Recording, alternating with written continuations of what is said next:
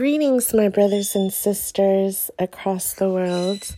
I'm going to read you an article by Joe Imbriano in regards to viruses. Viruses are part of your immune systems.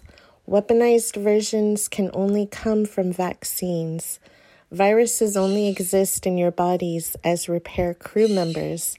The dangerous ones are weaponized and come from the doctor's injections.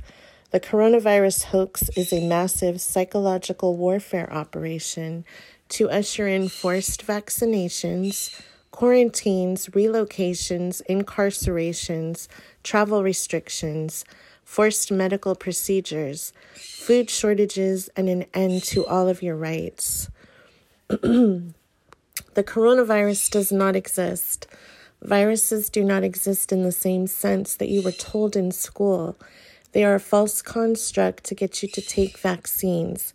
They are a false construct to induce fear, panic, and mayhem as a pretext to take away all of your rights, force medical procedures, forced quarantines, and force potential genocide as a means to protect alleged public health. People are being murdered in the hospitals. The treatment protocols have been changed to misdiagnose mistreat, murder, and label the deaths as COVID. All the COVID deaths reported are bag and tag, bag and tags or relabels of other morbidities. What does exist is the electromagnetic wireless weaponry disguised as Wi Fi and cell towers and wireless devices. What does exist are the dangerous pharmaceuticals they are telling you to take to prevent the fake virus.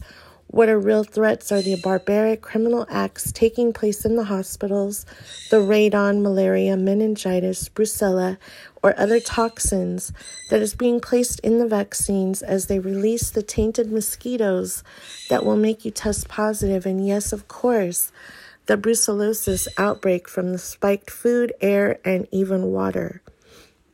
All of the aforementioned in any combination thereof result in COVID 19 symptoms to continue to force the narrative, continue the lockdown, continue the communist Bolshevik revolution, and the upcoming round two of the fake Spanish flu that was a combination of spiked vaccines and an electromagnetic attack with Tesla technologies. And here we go again.